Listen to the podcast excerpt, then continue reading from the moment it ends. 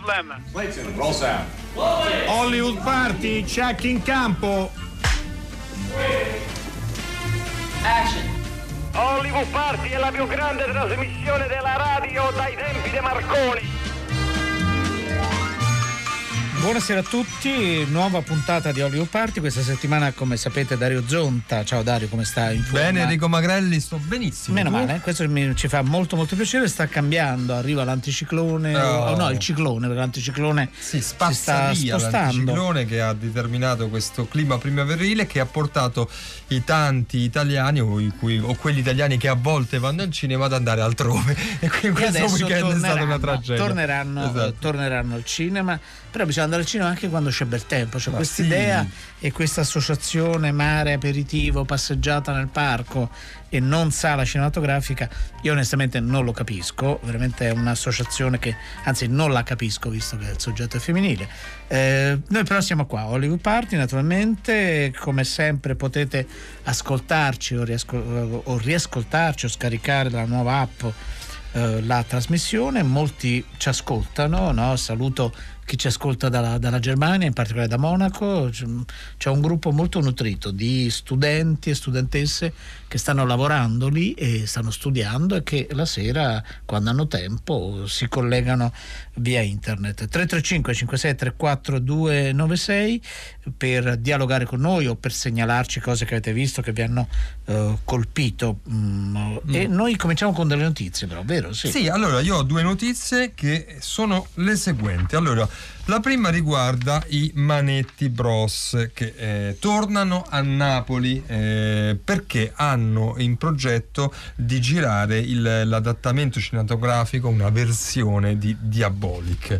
Eh, quindi un film piuttosto atteso, eh, prodotto da Rai Cinema con Monprocen. Allora, questo 25 aprile all'auditorium del Teatro Mediterraneo della Mostra d'Oltremare, quindi a Napoli, i Manetti Bros incontreranno il pubblico di Comic Con, che è una manifestazione appunto che si tiene lì per parlare in anteprima di questo loro progetto.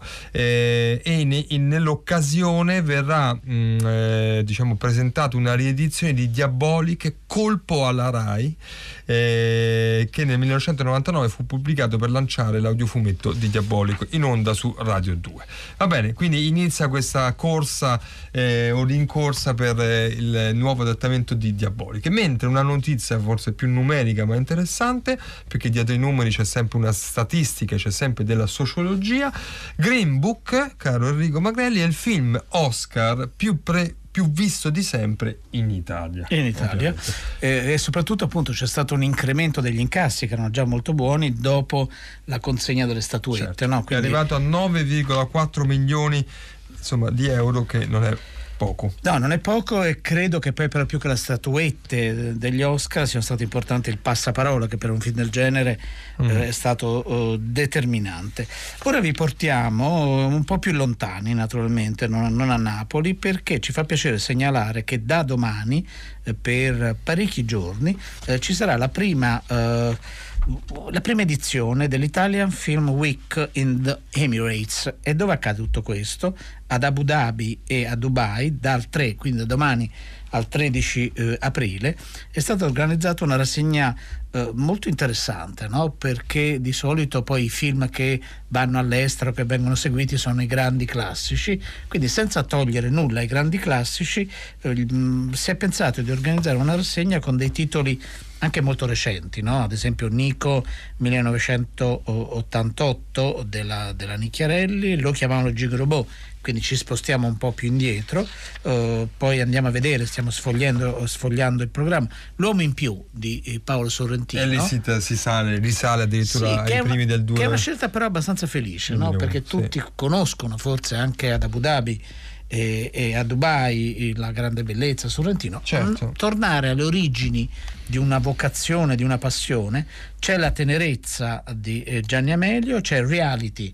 di Matteo Garrone, c'è veloce come, come il vento. Quindi come vedete eh, mh, e Mine Vaganti di Ferzenhospete. Quindi c'è una varietà, un eclettismo non indifferente. La cosa più sorprendente è che in collaborazione con il Museo del Cinema di Torino verranno presentati anche Tigre Reali Tigre Reale, anzi scusatemi, e Cabiria, quindi andiamo proprio lontanissimi, 1914 per Cabiria, 1916 per Tigre Reali, mm, Tigre Reale, chissà perché lo faccio plurale, Tigre Reale, così una specie di scioglilingua eh, che verranno proiettati accompagnati però da un, eh, da un quartetto eh, specializzato, no? il Silent Movie Ensemble String Quartet con Stefano Maccagno e Furio Di Castri. È un programma molto bello, eh, chissà chi, che tipo di uditorio ci sarà. No, insomma. questo infatti ho parlato con la persona che ha organizzato tutto, uh, tutto questo e eh, anche lui no? è molto interessato a capire la prima edizione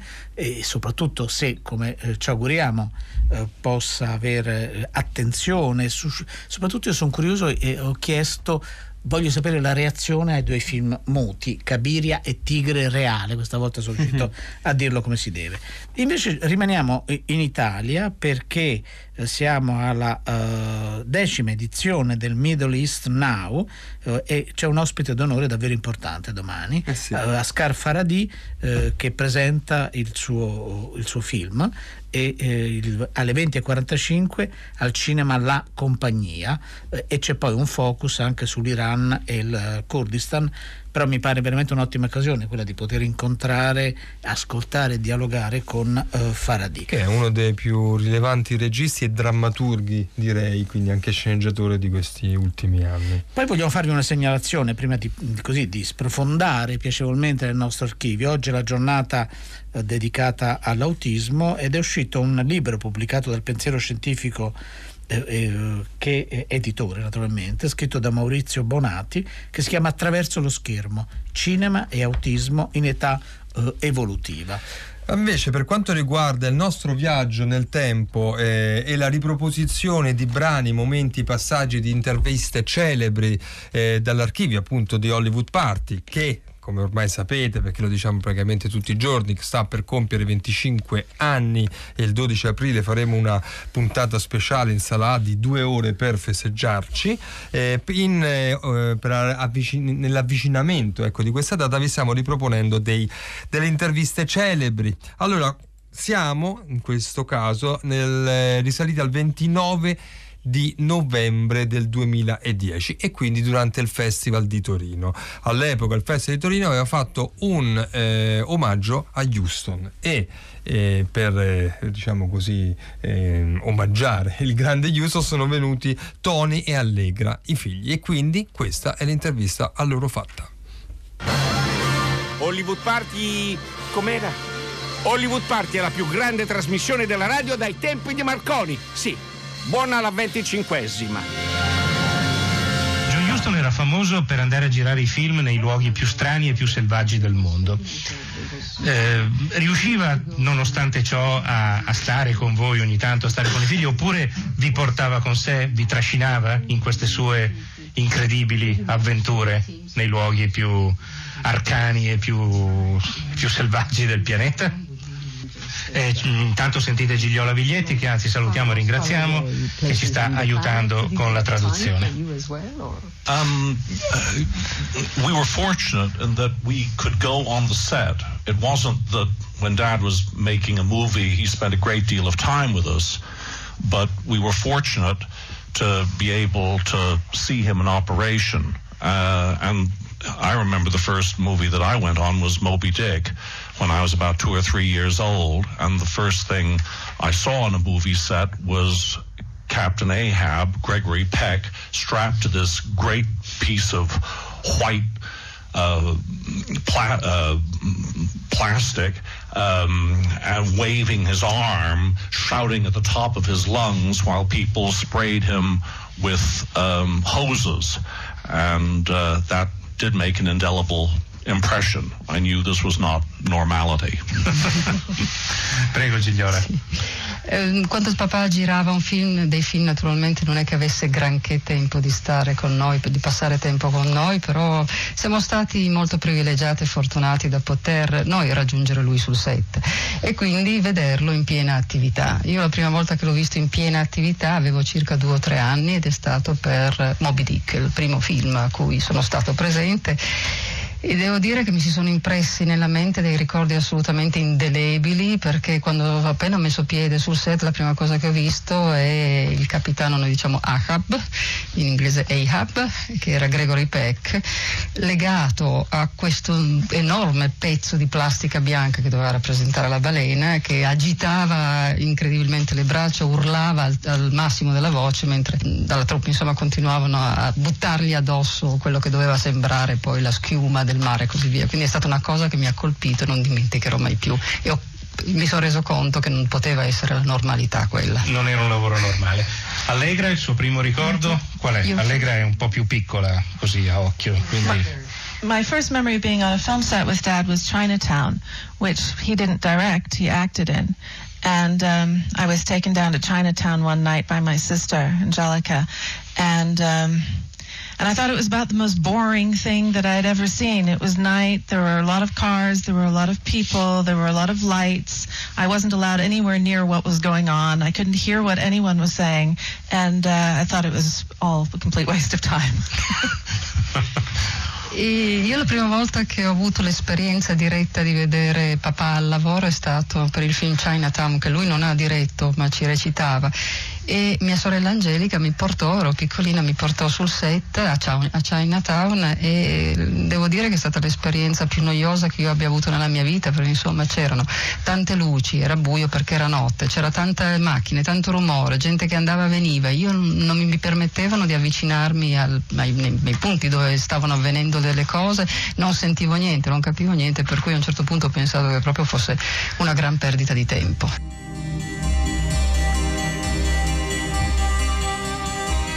Amigos míos, ya lejos me voy a esa guerra cruel.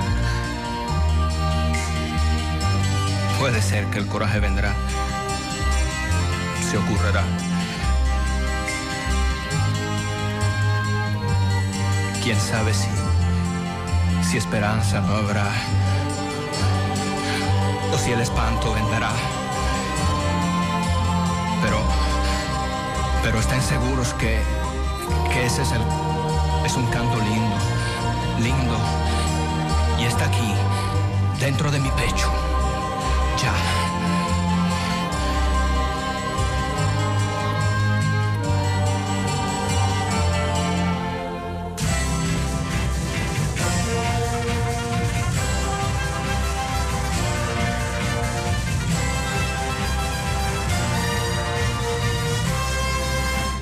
Hay miedo, mis compañeros, por quien busca la revolución.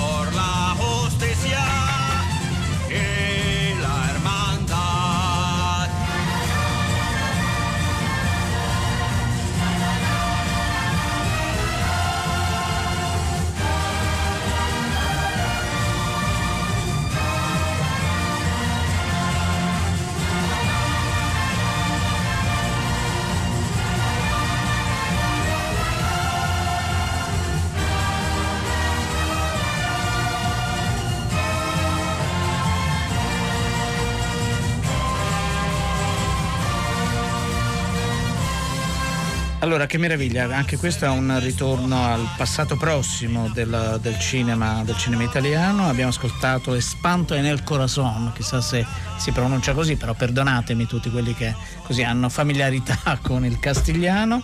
Ed era Bruno Nicolai e Thomas Millian da Corri Uomo Corri, che è Fantastico. uno, uno dei tanti film diretti da Sergio Solli, ma proprio perché vogliamo parlare di questo grande regista eh, in occasione dell'uscita di un, di un, libro che si chiama proprio Il cinema di Sergio Sollima, pubblicato da Profondo Rosso. Come sapete Profondo Rosso è un luogo importante che è in via in Prati, in via dei Gracchi, fondato, ispirato da Dario Argento. Il libro è curato da Fabio Zanello, a cui diamo il benvenuto. Ciao Fabio. Eh, ciao a tutti. Ciao, ciao. Buonasera. E noi abbiamo anche al telefono uh, Stefano Sollima. Ciao Stefano. Ciao, buonasera. Buonasera, benvenuto, bentornato, bentornato anche se telefonicamente alla, uh, a Hollywood Party. Allora Fabio, uh, il cinema di Sergio Sollima è, eh, tu lo hai curato, ci sono tanti contributi e eh, si scoprono anche delle cose che forse non tutti sanno una delle cose è che Sergio Sollima è stato un, un critico cinematografico, tanto che tu proponi addirittura no, la, l'opportunità, la necessità di eh, ripubblicare un libro eh, che è uscito negli anni 40, 1947 se non ricordo male, Fabio. Sì, esattamente, cioè, questo era uno degli aspetti che eh, volevo esplorare di più. Non a caso infatti il capitolo a cui voi fate riferimento si intitola Sergio Sollima, il critico con la macchina da presa, ma ehm, anche perché noi ehm, pensiamo sempre a quei registi, soprattutto francesi, che prima sono partiti dalla critica come Godard, Truffaut, Romer, eccetera, e pensiamo poco invece ai registi italiani che hanno cominciato dalla critica. Quindi eh, mi interessava appunto parlare di, eh, di, questo saggio che tu hai citato, che Soldima scrisse nel 1947, che era Il cinema USA, che nel dopoguerra è stato un, um, un vero testo di riferimento ecco, per eh, i cinefili dell'epoca. Infatti io giustamente ho eh, specificato che è un libro che oggi lambisce nell'invisibilità e e ci auspichiamo una ristampa. Io chiaramente nel mio piccolo ho tentato di, di sensibilizzare qualche editore temerario. che, che, voglia imbarcarsi in questa avventura, sì. insomma, no? Ma eh, secondo me sì, anche perché mh, mm, sarebbe anche interessante far capire anche al grande pubblico che, che non sono stati soltanto dei registi stranieri che sono partiti dalla critica, che anche eh, molti autori nostri sono, hanno cominciato con la critica. Poi ci sono quelli che hanno fatto anche dei film occasionalmente, eh, penso per esempio a Edoardo Bruno. Eh, sì, sì, o Adriano Prato, ma c'è, sì, o Adriano c'è, Prato, ce, ne sono, certo. ce ne sono. Che si sono voluti sperimentare. Sono degli Stefano... sporadici, però ecco. Certo sono stati. Stefano Solli, ma intanto ti vorrei chiedere se tu hai memoria di questo, l'hai letto, l'hai compulsato, era in Io... casa questo volume di critica allora, di tuo padre? Non era in casa, l'ho comprato eh, ma dieci anni fa, trovandolo sì. su un sito specializzato in eh, libri antichi e ne ho regalato una copia a Sergio e una me la sono tenuta io. Ah. e come è stato quel momento? Cosa, qual è stato il suo diciamo, impatto con questo prodotto della Beh, sua gioventù probabilmente? Assolutamente emozionato eh. anche perché non lo, non lo teneva tra le mani probabilmente da una trentina d'anni. Certo. Quindi era rimasto piacevolmente sorpreso. Eh, Stefano, ma eh, tuo papà poi ha continuato ad andare al cinema oppure eh, non più come critico, perché ovviamente no, a meno che non abbia scritto delle recensioni ad uso personale che sono, eh, che sono in, qualche, in, qualche, cassa, in qualche scatolone, e continuava poi ad andare al cinema a vedere i film degli altri o, oppure no? Oppure era troppo ma, preso dalle tante cose che doveva fare? No, assolutamente sì, anche perché considera che quando io ero ragazzino, non, la televisione in realtà quasi non c'era e quindi si andava al cinema, c'era il cinema di prima visione, seconda visione, terza visione, c'erano i cineclub che proiettavano, quindi in realtà avevi accesso più o meno a tutto quello che era stato prodotto anche precedentemente e noi andavamo al cinema boh, due o tre volte a settimana. Io ho visto dei film, diciamo rispetto anche all'età che avevo, eh, piuttosto arditi. bizzarri. eh, sì, sì. Arditi, arditi. Beh, all'epoca Mi ricordo forse... un Medea sì. Pasolini, uh. avevo nove anni. Uh, ma guarda, io non so. Tarkovsky, ah, cioè ero un bambino e vedevo Tarkovsky, cioè vedevo dei film e in realtà poi ne sono molto anche grato perché mi hanno aperto.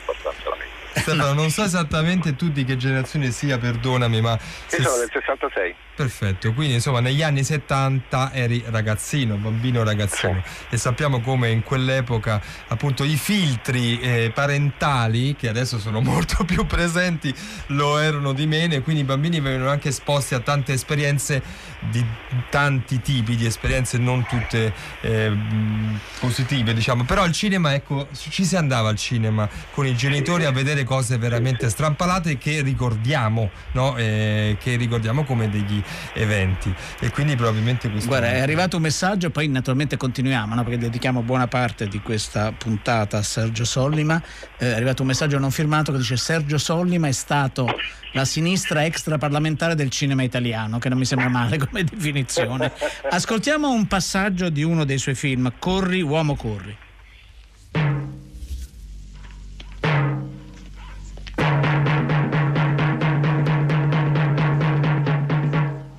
Fratelli, eccoci a voi per nutrire le vostre anime con la preghiera e le sante massime e per dissetarvi alla fonte eterna della verità. La violenza che infiamma i cuori è peccato. L'avidità di ricchezze e di lussi è peccato. Quando cibo e bevanda diventano piacere, è peccato. Quando la donna accende i vostri sensi, è peccato. È peccato, sì. Sì. Su. Amen, amen, amen. Ecco. Amen. Amen. E ora, fratelli, la pietà estinguerà la vostra fame. Amen.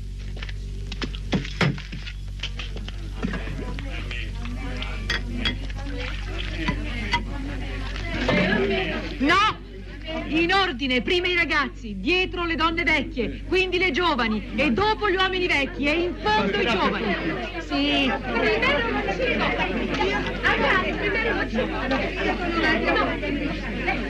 Poi! Poi, ma cos'è? Ma cos'è? Non vi vergognate di chiedere l'elemosina. Avete fame, lo so. E di chi è la colpa? Non è vostra. Perché dovete chiedere l'elemosina? Il pane vi spetta per diritto a tutti quanti. Avete capito? Se non ve lo danno, voi ve lo prendete e vi invito io a pigliarvelo. Perché quel pane è vostro. Sotto! Mangiate! Mangiate! Amatevi! Perché non è vero! Io vi dico che mangiare non è peccato! Avanti coraggio! Via, via! il pane che è vostro! Via! È vostro!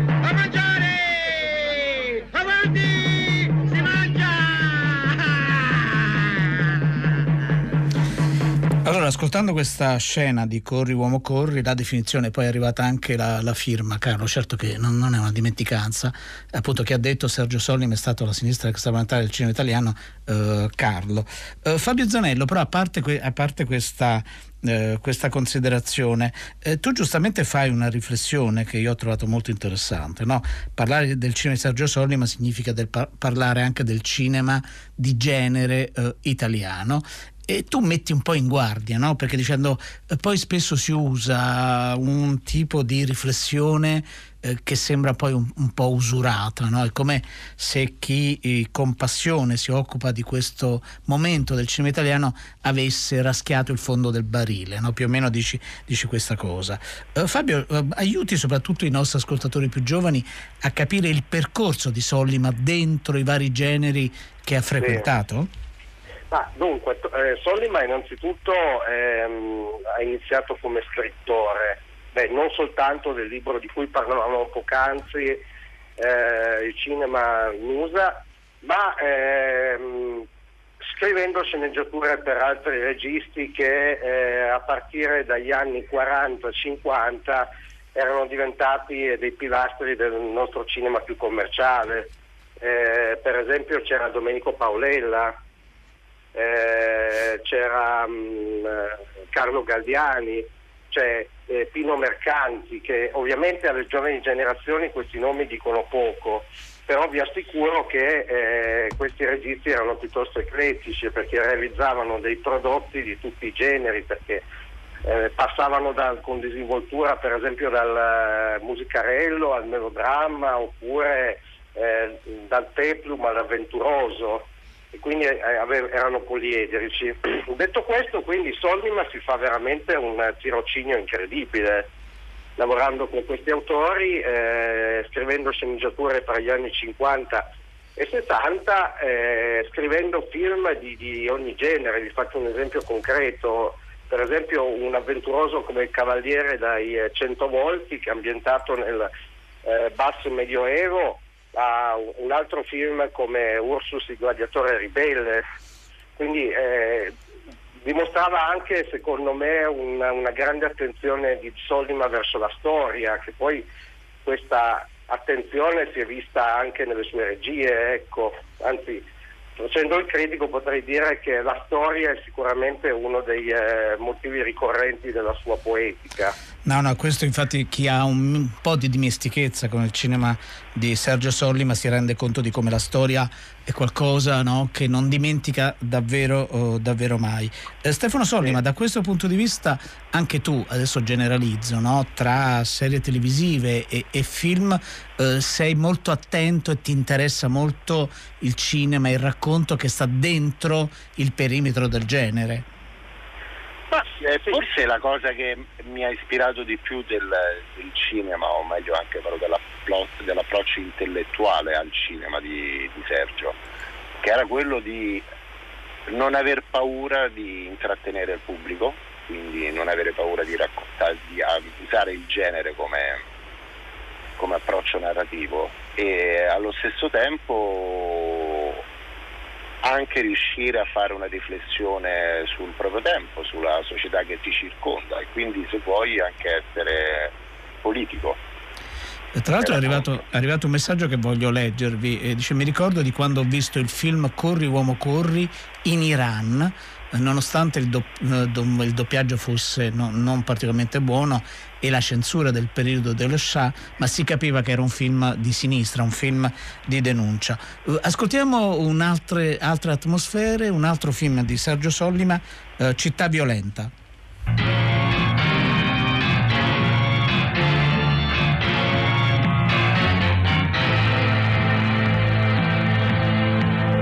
Ventimila dollari. Non sono pochi, Jeff. E poi non è un delitto vero e proprio. Mio zio ha quasi 80 anni. 80. Se ci pensi si tratta solo di dargli una piccola spinta. Non avrai rimorsi. Hai detto che non volevi lavorare più e invece... Kugan, wow! Non si dicono le bugie a papà. Vengono sempre a galla, Jeff. Voglio quelle foto. E io voglio che tu entri nella famiglia. Sono orfano da sempre, Weber. Io ho dei bellissimi progetti per te. Solo se ti chiamo tu vieni, eh? Non c'è divorzio nella nostra famiglia. Inquadrati come fossero in divisa. Sono diventati degli impiegati, assassini col cartellino da timbrare con la pensione.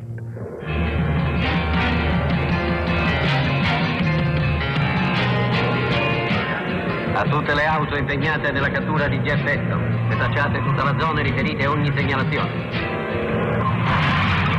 Interrogate le persone che possono averlo visto e comunicateci immediatamente qualsiasi segnalazione utile per conoscere in quale direzione può essere fuggito. Ripeto, tratta di individuo molto pericoloso e sicuramente armato. Ma perché quando sono insieme a te finisco sempre col trovarmi in mezzo al sangue e alla violenza? Tutta la città è sempre piena di sangue e di violenza.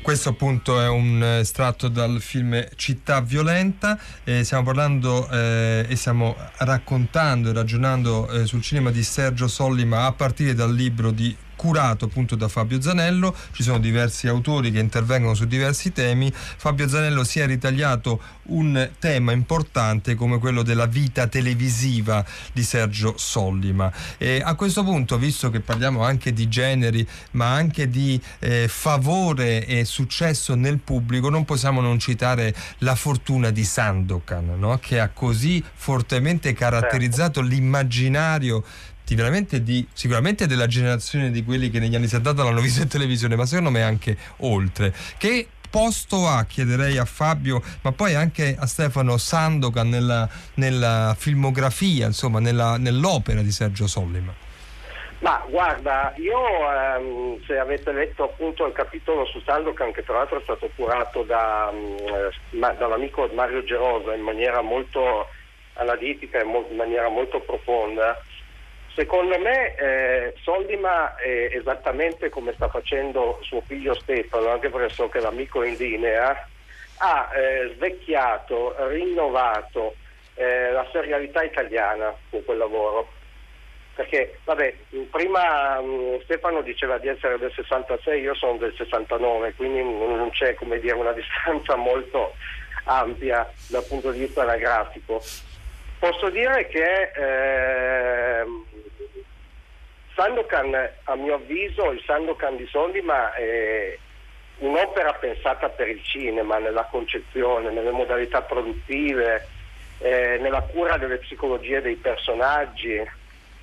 Cioè, secondo me eh, Sollima è stato uno dei primi in televisione ad abbattere un po' lo, ste- lo, steccato fra il cinema e la tv, perché voi sapete che oggi le, le serie televisive sono diventate molte volte eh, qualitativamente superiori a certi film e quindi dal mio punto di vista lui è un pioniere.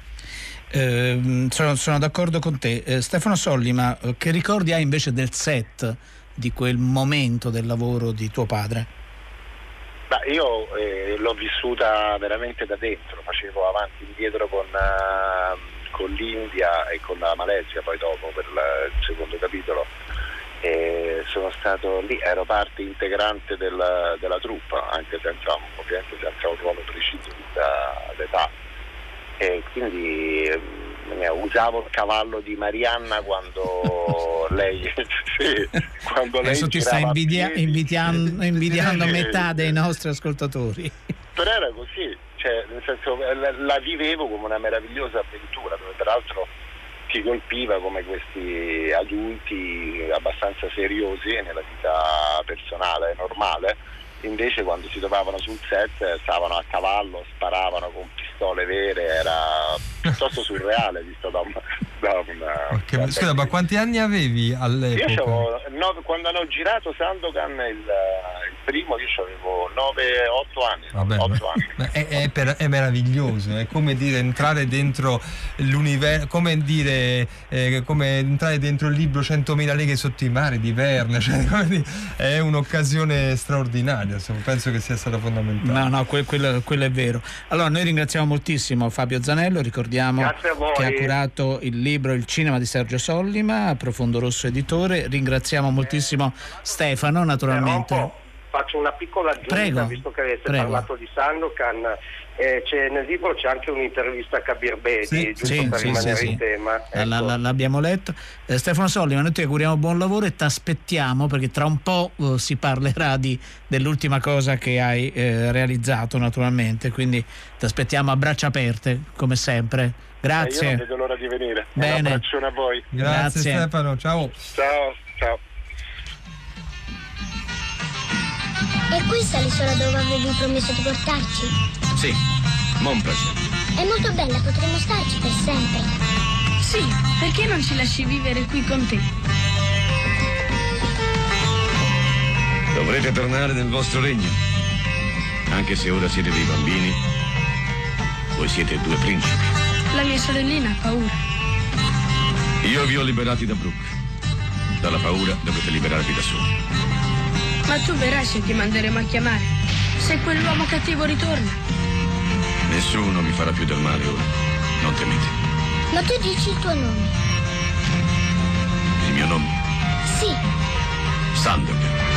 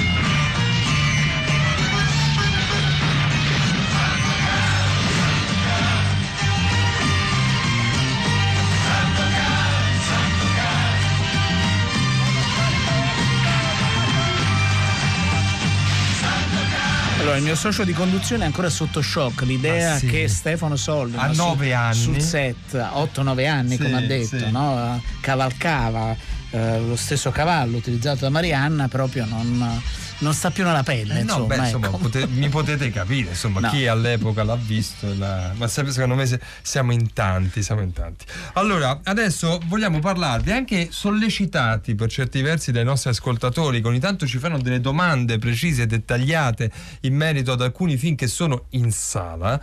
Eh, ieri e l'altro ieri sono arrivate alcune di queste relative a un film che non abbiamo Non visto, abbiamo visto, annunciamoci, eh. denunciamo, insomma, però ci ha molto incuriosito, sappiamo che il film è importante e lo andremo a vedere, ma volendo aderire alle richieste degli ascoltatori abbiamo chiamato un nostro collega e amico che è Roy Menarini che è al telefono e che salutiamo. Ciao, Roy.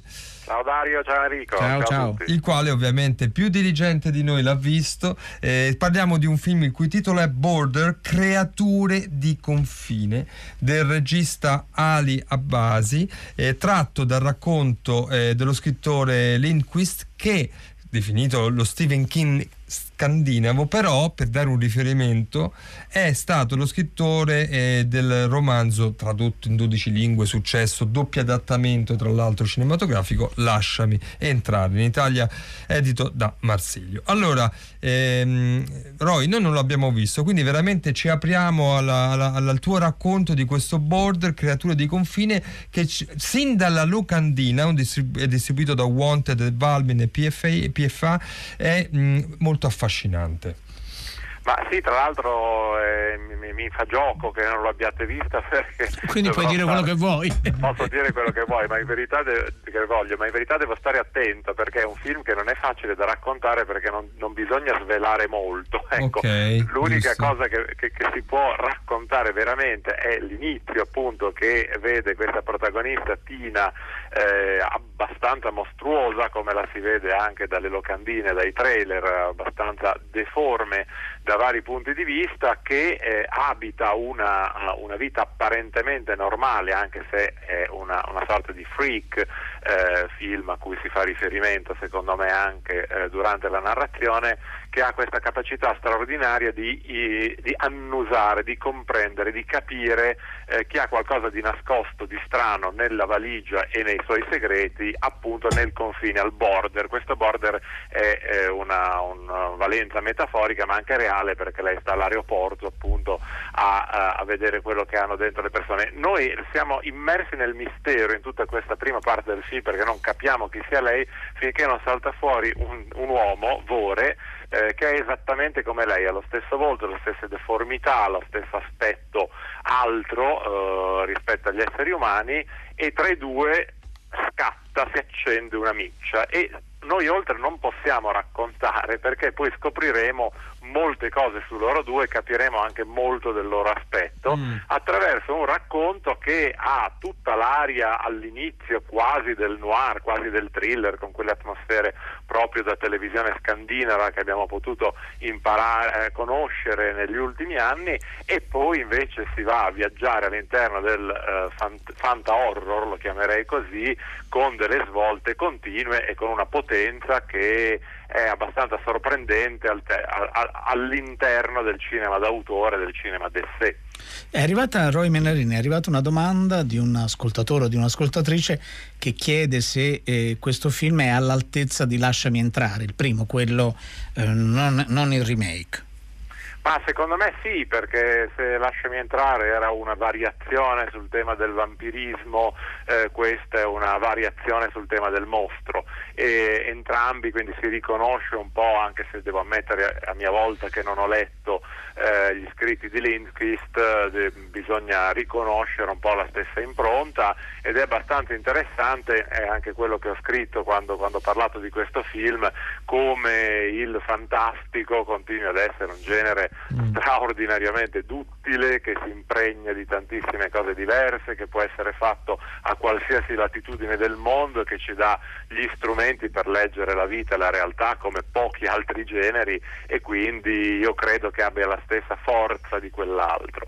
Vogliamo ascoltare proprio una scena da Border. Cos'ha che non va? Farà qualcosa di brutto. Puzza di vergogna. E di sesso. Forse sta solo andando a casa a guardarsi un porno.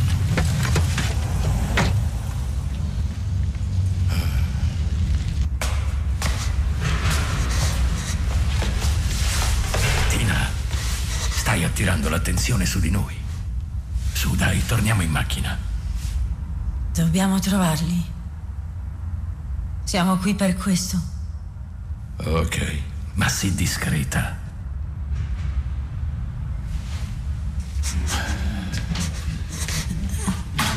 Ehi, che stai facendo? C'è un bambino qui dentro. Che diavolo volete voi due? Eh, abbiamo sbagliato appartamento. Stavano Ci pensi? curiosando nella buca delle lettere. Vi prego di perdonarci, si è confusa. Siamo nel palazzo sbagliato. Ce ne andiamo immediatamente. Chi siete? Devo chiamare la polizia? No, no, scusate. Andiamo via. Forza. Dai. Si tratta di un caso molto delicato. Dobbiamo procedere con molta attenzione. Mm. Stavano facendo del male a un bambino in quella casa, ne sono sicura. E quindi? Dobbiamo entrare. Fanno delle cose orribili là dentro. Beh, ecco. Credo anch'io di aver sentito la voce di un bambino. Ma se c'è un bambino, non è registrato da nessuna parte. Ne sei sicuro? Sì, ho controllato. Allora, questa è una clip tratta da Border. Allora, I nostri ascoltatori, come avevo intuito i giorni scorsi, sono molto attivi su questo titolo. Li incuriosisce, alcuni li hanno, lo hanno anche visto. Per esempio, Florinda da Palermo si chiede perché il film non è eh, distribuito a Palermo. Chiederemo al distributore eh, e arriverà. Eh, un altro ascoltatore che non si firma chiede, e quindi Roy a te la do la risposta, se il film è troppo horror perché è impressionabile. Anch'io devo dire, Dario Zonta, che l'horror quando è eccessivo mi, mi disturba parecchio. Che tipo di horror è? Dove siamo? Dunque, sicuramente non siamo nella, nella dimensione dell'horror eh, sanguinoso, splatter, eh, morboso e aggressivo, no, non siamo di fronte a queste produzioni. Nella clip che abbiamo sentito si capisce anche che c'è una trama parallela, thriller, eh, che va ancora a complicare le cose proprio perché la protagonista, questa protagonista mostro in verità è una, è una persona pie- piena di, eh, dire, di, di- di moralità e che vuole sistemare tutte le ingiustizie, quindi in verità c'è anche un elemento molto forte, però è anche, bisogna anche ammettere che a me il film è piaciuto molto anche perché è un film molto corporeo, molto carnale, Sì. eh, la storia d'amore tra i due, questa non è la bella e la bestia, è la bestia e la bestia Sì. e, e la loro storia d'amore è molto carnale, molto forte, ci sono delle scene decisamente forti, ma non nel senso della violenza, ecco, non da questo punto di vista, semmai dell'erotismo, ma anche qui mi fermo. Bene, allora Border Creature di confine, un film in questo momento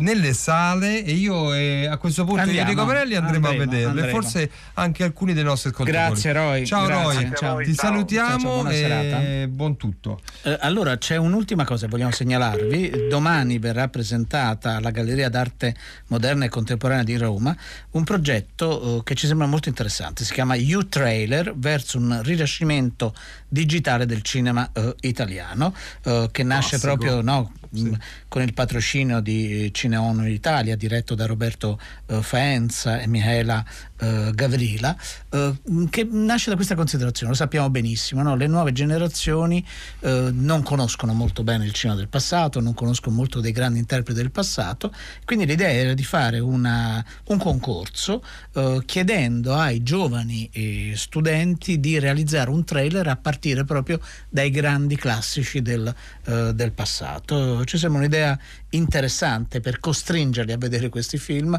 e poi trovare una forma probabilmente moderna, poi vedremo quale sarà il risultato finale. Eh, vogliamo, prima di arrivare ai titoli, proprio ai nostri titoli di coda, c'è questo messaggio di Marina che ci piace moltissimo. Mio nipote Nicolò ha tre anni, sogna di diventare il capo dei pirati e canta Sandokan a squarciagola e mi sembra veramente magnifico tutto questo. Questo a riprova del fatto che Sandokan, il mito di Sandokan, sia transgenerazionale e arrivi addirittura a eh, eccitare un bambino di tre anni oggi, insomma parliamo di una cosa degli anni 70. Allora questa è la nostra sigla e quindi salutiamo chi ha fatto e ringraziamo chi ha fatto la trasmissione, ovvero Francesca Levi e Maddalena Agnisci, Gina con l'auto che ci ha mandato in onda e poi la nostra redazione nelle persone di Massimiliano Bonomo, Alessandro Boschi, Erika Favore. Poi abbiamo sentito le voci di Tony Allegra Houston nel nostro archivio storico. Poi gli ospiti live oggi presenti Fabio Zanelli eh, Stefano Sollima, Roy Menarini. Io ero e sono Dario Zonta e qui c'è. Io sono Enrico Magrelli, vi lasciamo in compagnia di eh, Tre Soldi questa sera, curato da Manuel eh, De Pandis, Giovanni eh, Sfarra e eh, Matteo Passerini c'è L'Aquila, storie di straordinaria ordinarietà. A dieci anni dal terremoto del 6 aprile un gruppo di ragazzi, aquilani e non, ma che molto hanno avuto a che fare con la città abruzzese, racconta alcune storie di persone la cui vita è stata intrecciata prima e dopo con il sisma del 2009. Passate una buona serata, a domani.